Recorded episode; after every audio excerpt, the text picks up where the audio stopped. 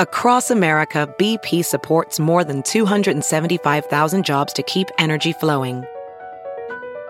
Jobs like building grid scale solar energy in Ohio and producing gas with fewer operational emissions in Texas. It's and, not or. See what doing both means for energy nationwide at bp.com slash investing in America. Hello, everybody. I'm Lou Dobbs. Welcome to the Great America Show. The Marxist Dems war on President Trump is widening. Not only is President Trump now contending with a local prosecutor's indictment, he's also facing another political prosecution in Georgia, Fulton County, home of Atlanta, trying to conjure up charges based on the president's phone call urging the Georgia Secretary of State to find some votes to carry the narrow election for Trump.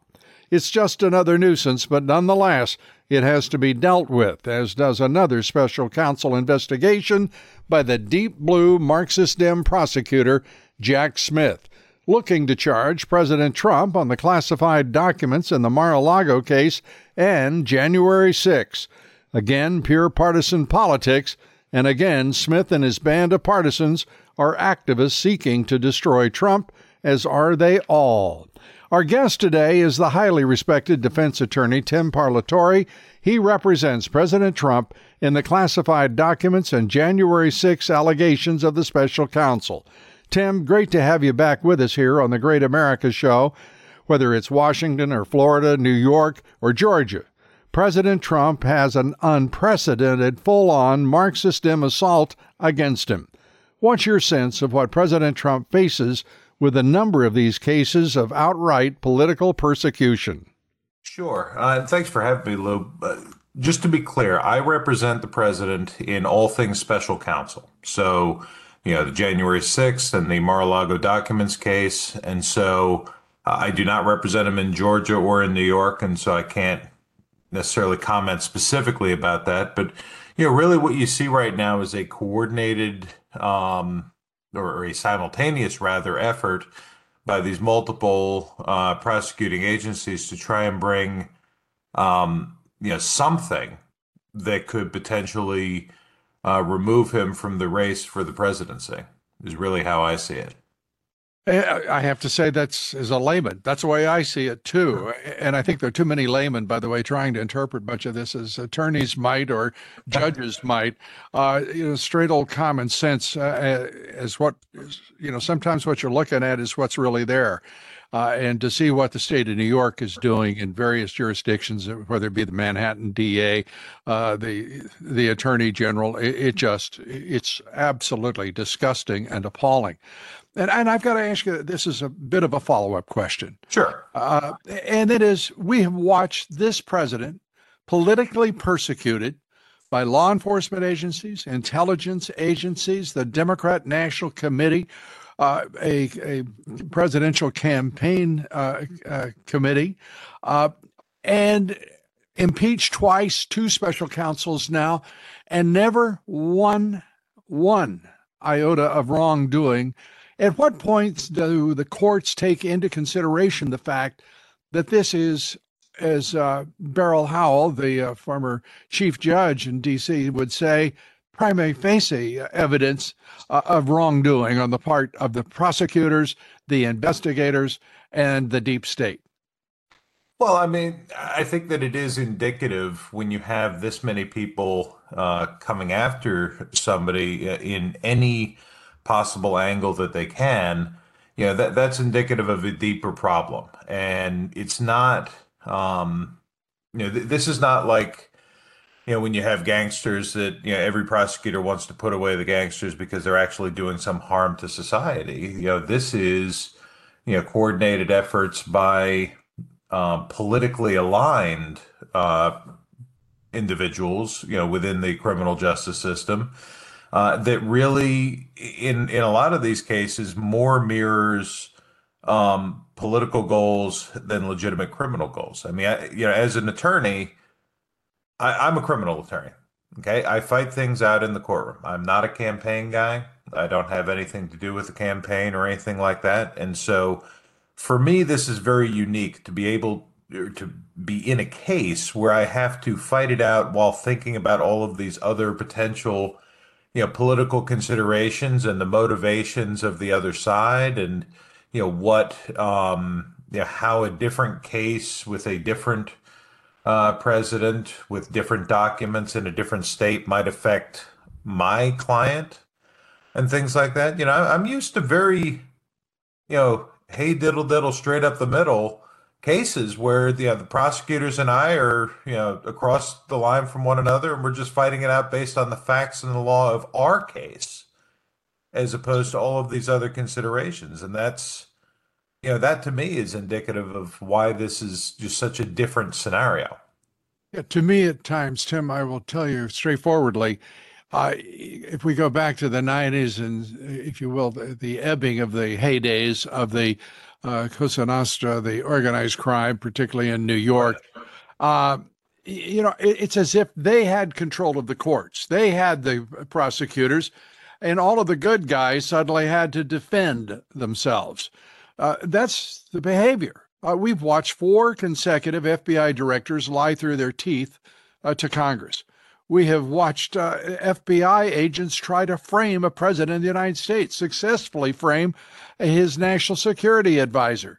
We have watched uh, the hatching of conspiracies uh, that were put into kinetic motion uh, in black and white, real, tangible conspiracies uh, and actions to carry out those conspiracies to overthrow a president, and still nothing has happened.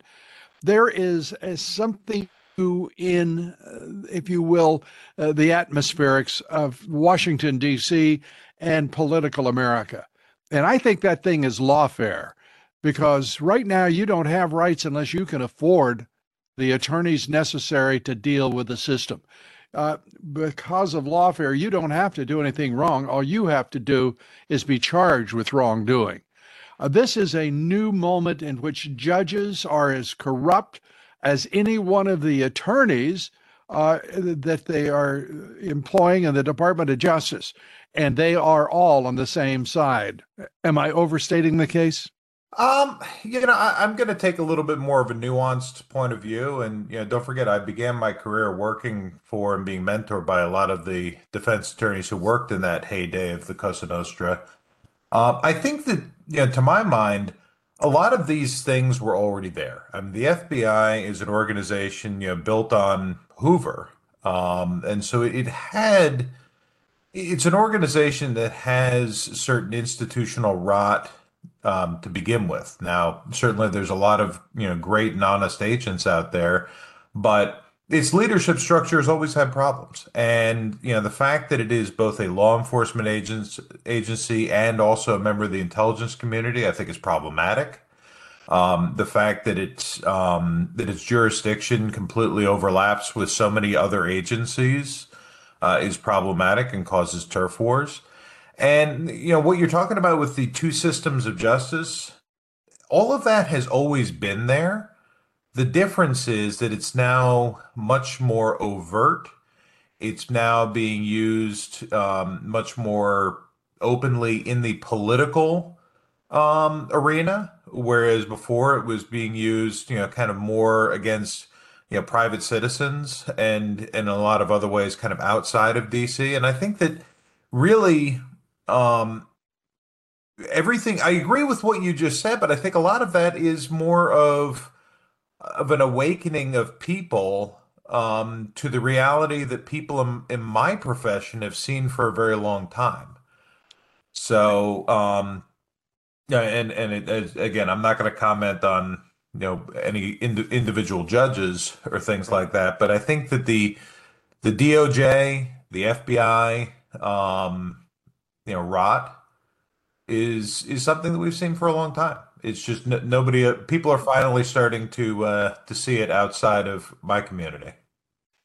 And I think importantly, uh, for the first time, we are watching a president who was assailed by lawfare in various forms, a and a political party, uh, the Democrat Party, in cooperation with the, the deep state, the permanent bureaucracy, uh, if you will, uh, and the result has been spectacular. Uh, the fireworks have been immense. The the injury to the to the national uh, I think to the the national heart has been profound.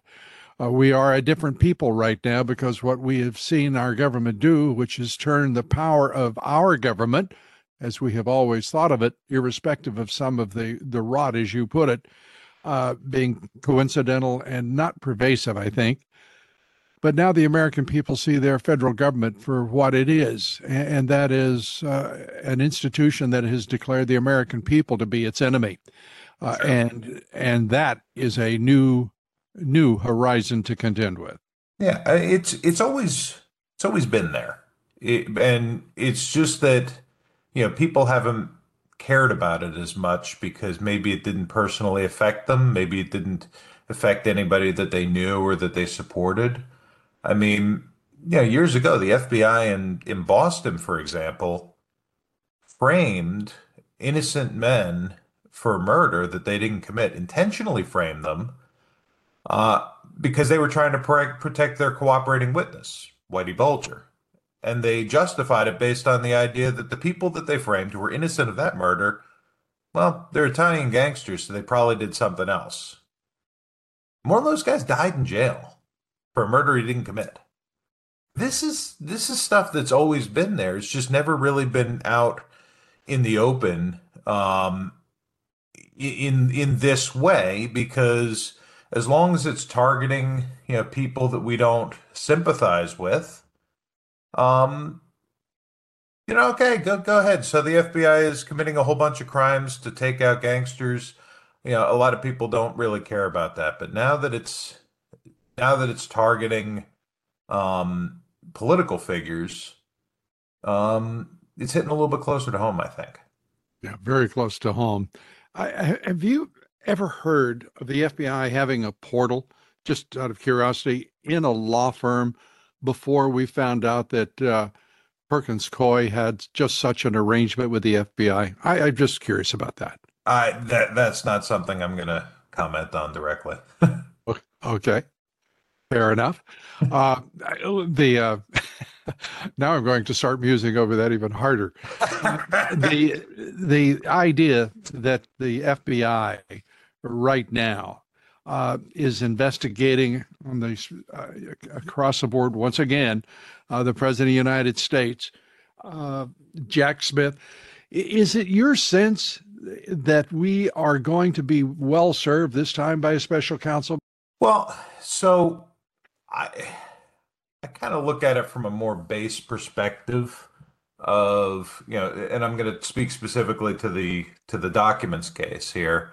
Surely. Um, I personally don't believe that the um, that the alleged classified documents case is something the DOJ should be involved with at all.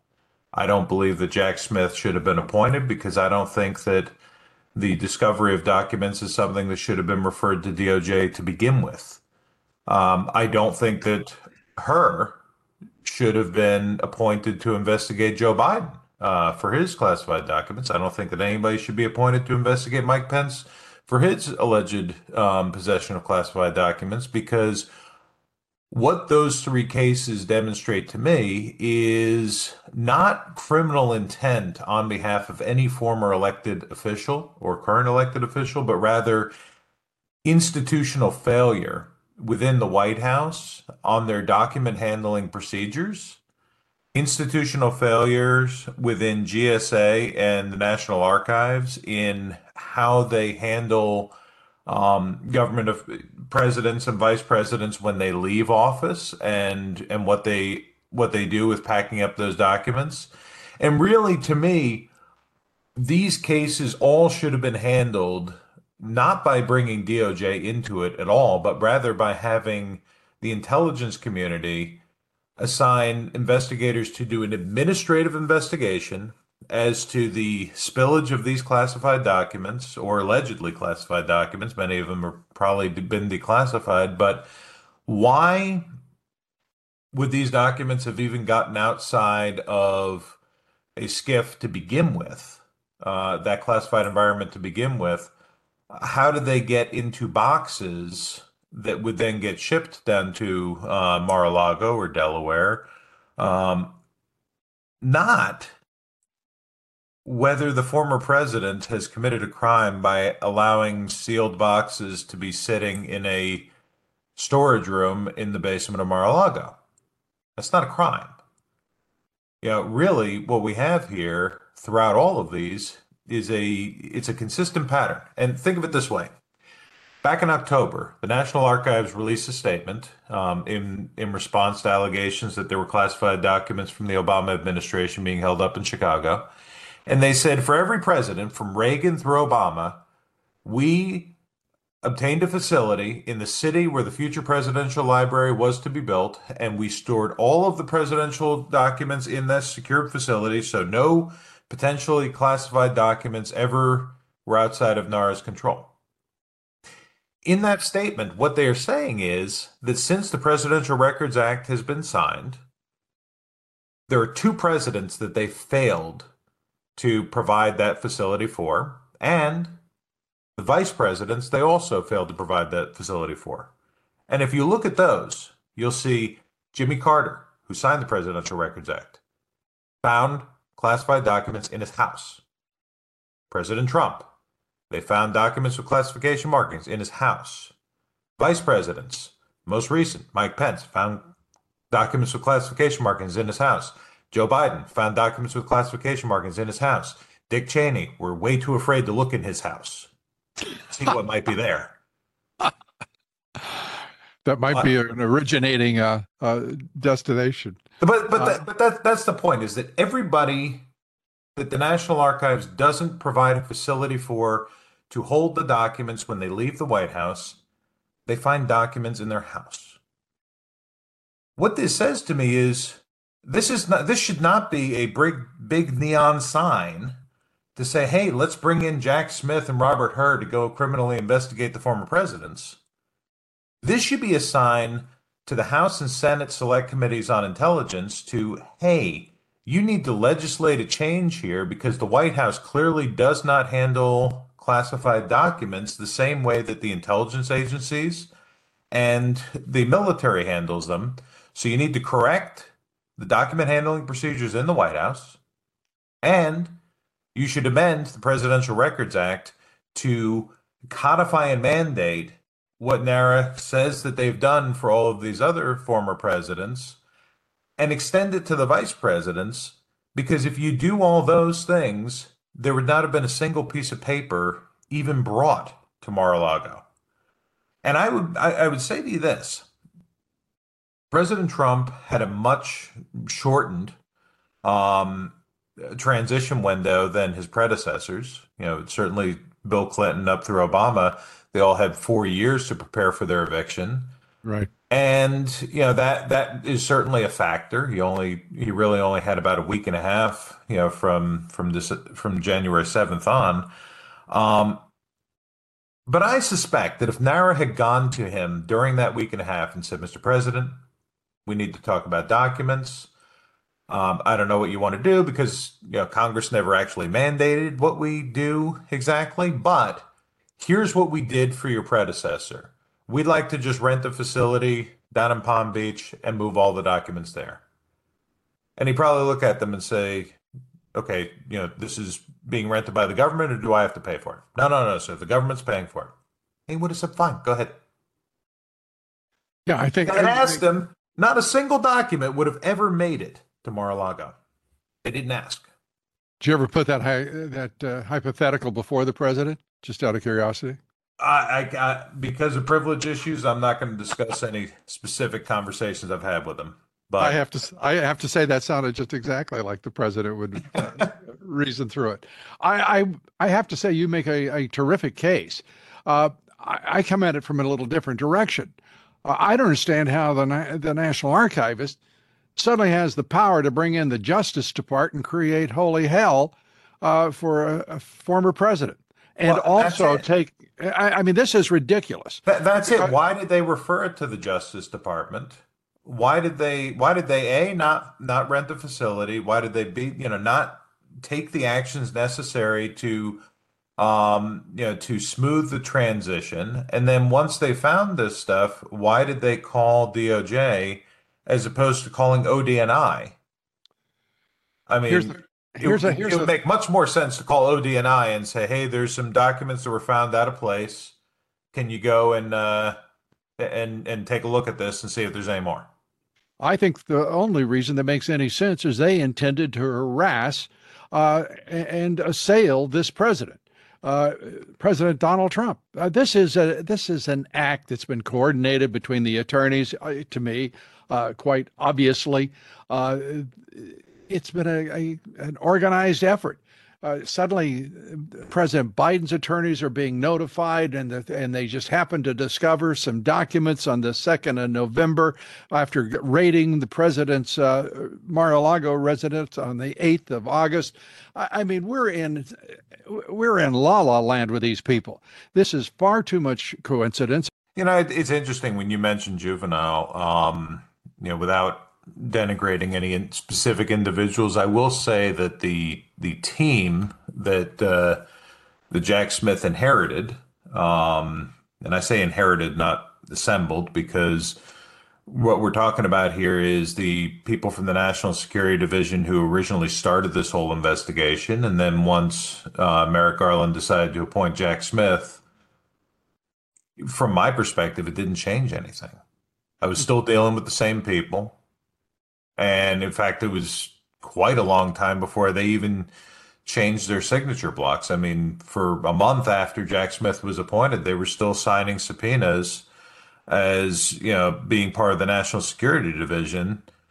Um, and so really, you know, to me, Jack Smith is, you know, he's he's an additional layer of decision making in between them and, and Merrick Garland, and he's somewhat of a fig leaf to try to claim that this is an independent investigation, but the reality is the people who began this investigation under Merrick Garland at the request of National Archives are still doing it.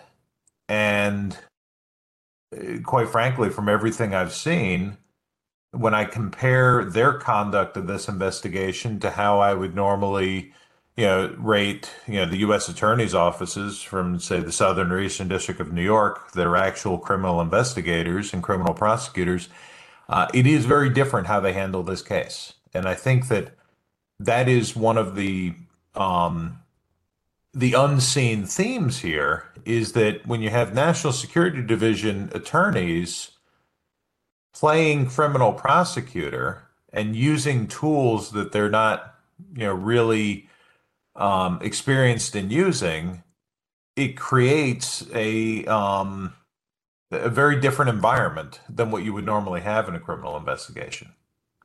Well, that's interesting, and and I, I see precisely what what you mean. There is so much that is uh, different about the situation. It's not just atmospherics; it's processes, it's elements. Uh, I, I want I want to turn to the issue of these documents that are sealed, the things you can't talk about, obviously, defending the the president of the United States. Uh, the you actually were called to testify before the grand jury uh, uh, on this documents case. Give us, a, can you can you talk about that? Sure. Uh, so I'll, I'll quarrel with one thing that you said there. Okay. I was not actually called. I went. Okay. They asked for a custodian of records for the office of the former president, which is a it's an entity that's created under the Former Presidents Act. Um, you know, to be an office that would uh, that every former president has. They were hoping probably for some Mar-a-Lago staffer to come in and that they could beat up on how little they knew about where documents were. Uh, and we discussed it and we made a decision. I chose to personally go in there instead of sending some junior staffer. Because ultimately, what they wanted to talk about was our efforts at compliance. And I am the one that hired the team and oversaw all efforts at compliance uh, with the subpoena post raid. And so I was the person in the best position to to give that uh, information to the jury. And as a trial attorney, yeah, I'm not a former prosecutor. I've been on the defense my entire life. I've never been in a grand jury room before. Um, not, not saying that I wanted to do it for sightseeing purposes, but I talk to juries for a living. And the opportunity to go in there and talk to this grand jury and explain to them what we had actually done and all of the efforts that the, the President Trump made to ensure that uh, that he was complying and that you know really this is not at all a case of you know willfully retaining documents, but rather willfully returning documents and in spite of as opposed to because of the um, the aggressive um, oppositional tactics of the National Security Division lawyers.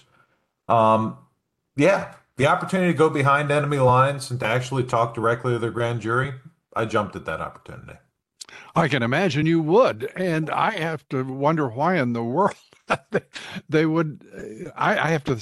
I have to imagine that they were very nervous about having the president's representative, legal representative, uh, walk through the door instead of, as you put it, a, uh, a, a clerical uh, person uh, that they might have otherwise expected from Mar-a-Lago. Well, and and one of the things that surprised me when I went in there, and they did not want me. They they fought to try and get somebody else in there, but they didn't have a choice. They got me. Um, one of the things I was shocked at is the willingness with which they were openly misleading the jury and committing misconduct right in front of me.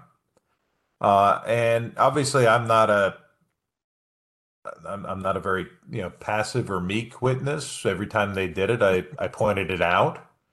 Um, but if they're willing to do that in front of me, what are they doing to the other witnesses? Yeah. What are they doing when I'm not in the room? What are they doing to witnesses that aren't lawyers and they don't know any better? Um, you know, we we had a lot of very tense exchanges in there where they would ask completely improper questions, and I would tell them that it's an improper question, and then they would, you know, turn to the jury and say, "So you're refusing to provide this information to them?" Like, no, I'm not refusing to provide anything.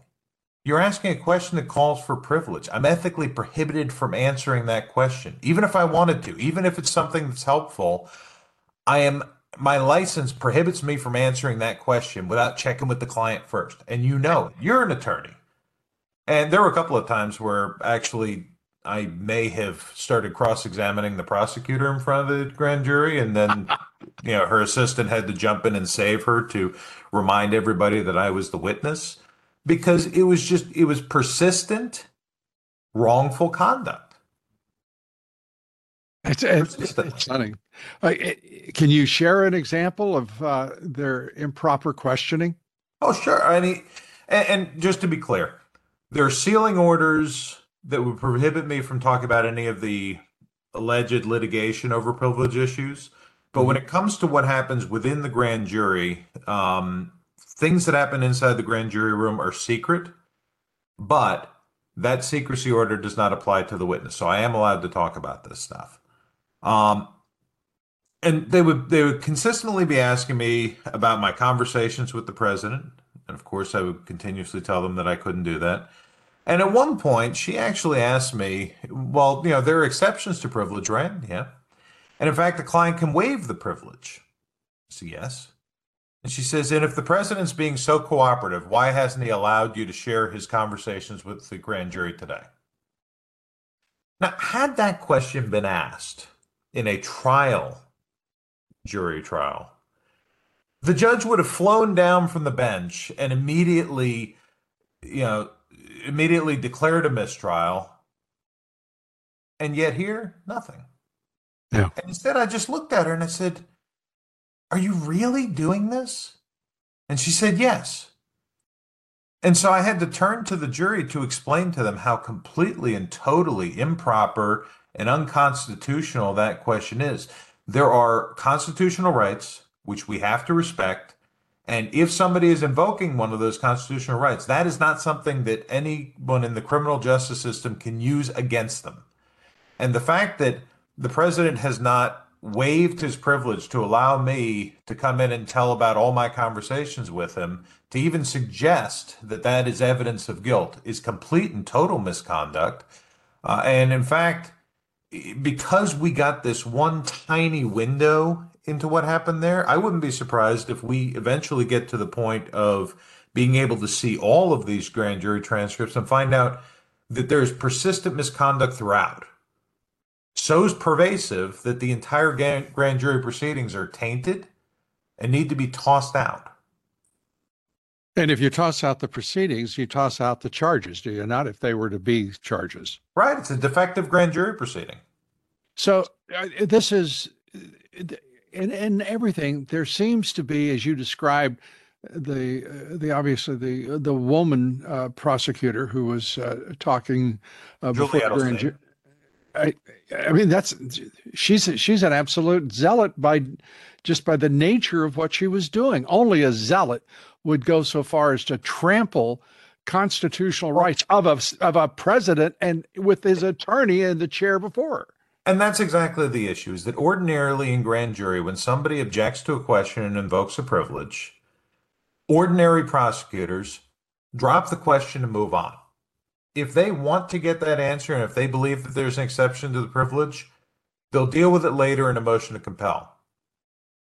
They do not fight with the witness and then try to mislead the jury in front of the jury. It's totally improper and I don't know if this is improper of me to ask, but ex- did you notice the reaction of the jury to to that particular incident, that episode, uh, in her questioning of you? I think that the jury was a little bit surprised. Um, and that may be more that they were surprised at my response um, than the question. But um, then obviously, I don't want to talk too much about you know this specific jury, right. but they, um, you know, I, I think that they were definitely you know a jury is what it is supposed to be. It's a cross section of society, and you know some people uh, are more receptive to certain things than others. Some people have certain beliefs. Um, and I do think that they they saw that this was um, improper, and if if they didn't, then you know that's that's probably the conditioning that they've been putting them through with this. And this this has been uh, nothing less than a an attack on executive privilege, the president's privileges.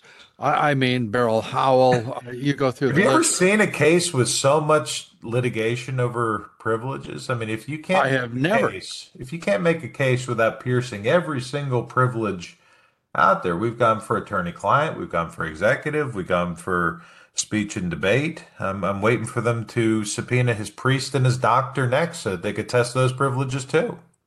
Well. don't give them any ideas because it is. I, the priest and the doctor have nothing to say other than he's completely innocent. So right, it, it, it's just extraordinary. And the American people. I mean, we are. I, I, I certainly will not speak for America, but I have to say a huge number of Americans, certainly those who supported Donald Trump, who support him today, uh, are, are stunned that we are watching a president stripped of the powers of his office while he was uh, sitting president because uh, he was, uh, I mean, he was undercut at every turn uh, by intelligence agencies, by the FBI, by attorneys, a form of lawfare at the federal level dealing with the executive. And now, as a post uh, president, uh, he is being told he will have to put on sackcloth and ashes for for conduct that he did not uh, that he's not guilty of, and, and, hope to hell that they gets at least a reasonable uh, grand jury that will protect him from these zealot prosecutors who love to persecute him and have for seven years. Is that an unfair statement? Well, I, I mean, I think that it's it's not only that. Obviously, the appellate courts are are there, but you know, one of the interesting things that, again, something I don't normally deal with in these cases is that here you have a you have a companion case, if you will, uh, where the, the documents in Mar-a-Lago were in boxes that were brought down. They were only there for two years. And then you have a companion case where the documents were there for more like seven years. And the documents that were moved from one location to another. Some put into folders marked personal and then brought inside the house. Some left outside by the Corvette. Some moved over to the office in D.C. And so when you look at the um, at the criminal statute, which criminalizes willful retention of national security information, I think that you actually have a lot more evidence uh, in a lot of ways of willful retention there. And so, if you're going to try to criminalize this behavior, um, you know, there's there's multiple cases, but at the same time, is it a good idea to criminalize this, or is it a better idea to just get all of these documents under government control? Make sure that you you know you do an assessment to see whether there's been any damage, see whether any of it's been you know sold to business partners overseas or things like that. Um, but ultimately, you know, to contain it, can you actually indict a former president? while allowing the current president to pass without any accountability whatsoever, or vice versa. Um, you know, I it's one of the reasons why I sit here and say I don't think that either one of them should be charged because if one of them gets charged, then politically you have to charge them both. Yeah. I I, th- I think that you make a terrific case. Uh, except for, I, I have a question, sure. and that is the president, uh, President Trump, yes. has the power to de- declassify documents. Uh, he was the only one amongst those that had that power uh, because uh, he was he's contemporaneous to all of this. Uh, Joe Biden goes back 50 years, apparently 40 to 50 years. Uh, he not only had all of the places uh, that you described for the for the documents, the classified documents in his possession, but it, then it turns out what was it? Nine boxes were in his attorney Patrick's office up in Boston. Uh, that means a lot of people were looking at a lot of classified documents over that time. It, they surely weren't all class uh, had uh, appropriate security clearances. Uh, this is a mess that seems to me starts with the archivists uh, and with the the intelligence agencies themselves, because these documents should never have gone anywhere they didn't know where they were going, and if they have no system to know whether they've been returned this is mindlessness well, of a in a in of a huge order. There's another aspect to this. Um, I don't I don't know how much more time you have for the before I open this Pandora's box, but always um, time for a Pandora's box opening. you talk about classified material, and yeah, of course, I talk about documents with classification markings because a lot of these may have been declassified. Um, but ultimately, the statute that we're looking at is silent as to classification. It talks about the uh, willful retention of national defense information, uh, which is defined as something that you know that the individual um, you know, has reason to believe the disclosure of which would be damaging to national security or helpful to our adversaries. Uh, classification all that is is evidence of somebody's opinion of whether it constitutes national defense information. Right. There is an epidemic of overclassification uh, in this country.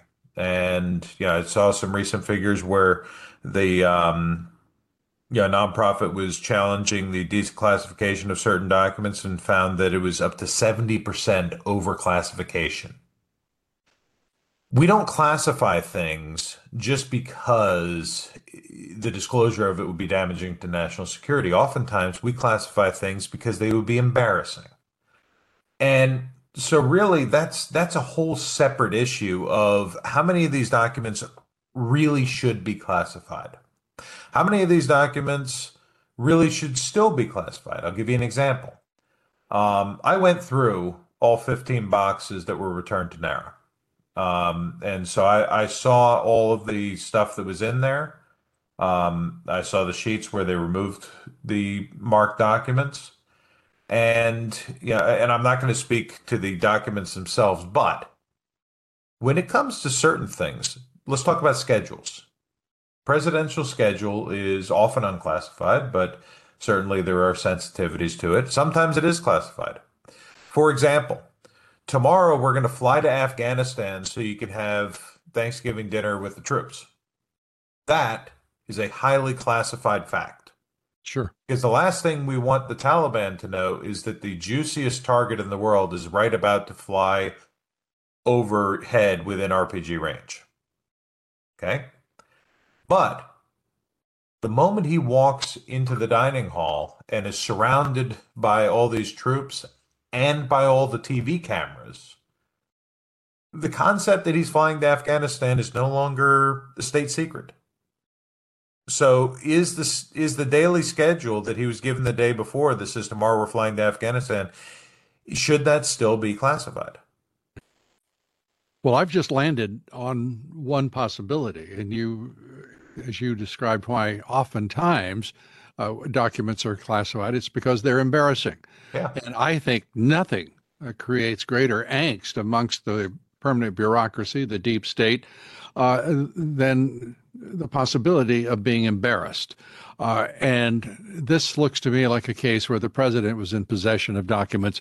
The only thing that, to me, the only thing that makes any sense is that Merrick Garland, uh, President Biden, uh, Christopher Wray, uh, must have created got gotten a hold of a pretty good case of agita over something that they thought was in the president's possession that uh, they didn't want out.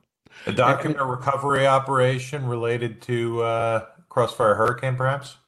That that's if if that would be right uh, right on. Maybe. Maybe. I I, I, I was hoping I, I was hoping for an affirmative. I have not seen. I have not been given access to the documents that DOJ sees, so I, I can't. I, I can neither confirm nor deny because I lack the information. But I, you know, I will tell you that a lot of the stuff that I saw in in NARA is very innocuous stuff. You know, it's like, and and it, those boxes they made so much sense as you're going through them because, you know, it's it's the daily newspaper, it's his daily schedule, um, and, sometimes you'd see, okay, so you know, today you have a a call with President Macron this afternoon uh, and then there'd be you know a, a, removal sheet there saying you know we've removed the classified you know briefing sheet in advance of your call with President Macron. And sometimes what those sheets are is um, you, know, you know let's let's set Macron to the side for a second. Let's say that he was going to have a call with say um, President Zelensky. And let's say that some lieutenant colonel on the National Security Council wrote up a script of these are the questions that this lieutenant colonel would like you to ask President Zelensky. Those questions would be the, you know, theoretically, would be the classified briefing that, of course, once he's asked those questions to, to President Zelensky, it's no longer classified because obviously we just told a foreign individual, you know, everything that was on that sheet. Um, and I used that one for an example because obviously that was the subject of the first impeachment trial was that that particular lieutenant colonel got all agita that um, in listening to the call that the president didn't follow his script and didn't ask only the questions that the lieutenant colonel wanted the president to ask. So, um, so that that's a, a situation that uh, and I bring it up more just because it's something that we're familiar with. We saw in in the in the impeachment trial. Um, but that's that's a lot of what this stuff is, and so it's not like it's not, it's stuff that would have been on his desk at the time that somebody then put into a box, and then they taped it up and packed it away. It's you know, there's nothing about that that says, oh, you know, this is a secret that I want to hoard. You know, I, I want to I want to keep this because I think it's a great souvenir. It's yeah. it, it goes back to the same thing, and I bet I would be willing to bet that the Biden docs and the Pence docs look very similar. And uh, uh, you know, very innocuous stuff, not you know, some of it probably should already be declassified. Some of it probably shouldn't have been classified to begin with. Yeah, and uh, to think what this president went through in those final months of his presidency, uh, uh, because he was running for president reelection to the presidency, uh, and uh, the national security uh, apparatus produced a letter. The intelligence community, 51 veterans signed a, a, letter saying that the, the Hunter Biden laptop. That was not that was not the national security apparatus. Those were I, 51 I, former people. They were outside former the in, government. Yeah, former intel. They and, wrote a letter based explicitly saying that it was based on their collective experience and exposure to classified information over the course of their years of service. Uh-huh. That their analysis, based on their access to classified information and their knowledge of classified Russian strategies, was that it was Russian disinformation, something that was false, and something that was eh, something that for them to have done that without first bringing it to the CIA and to these other agencies to say, hey, we would like to publish a letter that is based on our former access to classified information. And since we've signed a non disclosure agreement that says we are not going to do that without providing you the opportunity to review it first, here, CIA, could you please review this letter to make sure we're not revealing something classified? They didn't do it. They violated their oath, they violated their contractual obligations to the United States. Um, you know, we filed complaints with all 50, with all the intel agencies, um, you know, to have them investigate these people for violation of their non-disclosure agreements. Um, violations of non-disclosure agreements like that is something that that does happen, something that does get prosecuted. Um, you know, certainly it gets civilly enforced um, when it's the right person. You know, they started going after John Bolton with his book for failure to get it uh, properly cleared, and then the new administration liked what he had to say, so they dropped it. Uh, Matt Bissonnette, um, full disclosure, a client of mine, he wrote a book about the night that he and his friends flew to Pakistan to kill Bin Laden. Um, he his publisher asked him not to get it reviewed because they wanted to rush it to print before Obama's reelection campaign. They gave him a lawyer who told him, You're allowed to do this. Huh. And then because it was embarrassing to the Obama White House because it did not match the narrative that they wanted to put out through their Zero Dark 30 movie and everything else, they went after him. A guy who had put his life on the line countless times for this country, a guy who had suffered injuries in combat, a guy who almost died many times. They destroyed his life. They brought him into court. They ended up taking everything from him, uh, taking all of his, um, all the revenue from the book to the government, all because they didn't like what he had to say. And yet, these 51 violated the exact same agreement they did the exact same thing, and nothing has happened to them yet. I wonder if it's because they were under orders from a from a former president. Uh, well, who, if they if it was something that was done in coordination with a campaign, um, who then shortly thereafter became president, then that would be properly the subject of an investigation by the Federal Elections Commission. But that didn't happen. Actually, it is happening. Well, it didn't happen in time. I'll put it that way. Uh, and, we filed we filed the complaint. The investigation is ongoing right now. And uh, when did you file a complaint? A couple of weeks ago. Okay. And, and what I'm talking about is the fall of 2020. Tim, it's been a great uh, honor to have you with us. We appreciate it. Enjoyed our conversation. We always give our guests the the last word, and I do mean the last word. Uh, I will not, no matter how tempted, uh, offer up a rebuttal or qualification of any kind uh, for your concluding thoughts, please. Yeah, my, my concluding thoughts here really are that if you're going to go after somebody, whether they are a politician or not, you have to do it cleanly. You have to do it in accordance with the law. And whenever prosecutors uh, DOJ steps outside of that and starts to uh, violate the law, violate the Constitution, um, you know, you have lost the moral high ground. And if you're not going to do it cleanly, then you shouldn't be doing it at all. And you should expect that somebody like me is going to be standing in between you and and whoever you are trying to to go after with these unlawful tactics. Um, and that has nothing to do with any political party or any individual. That that applies across the board. So um, the special counsel's office needs to really knock it off.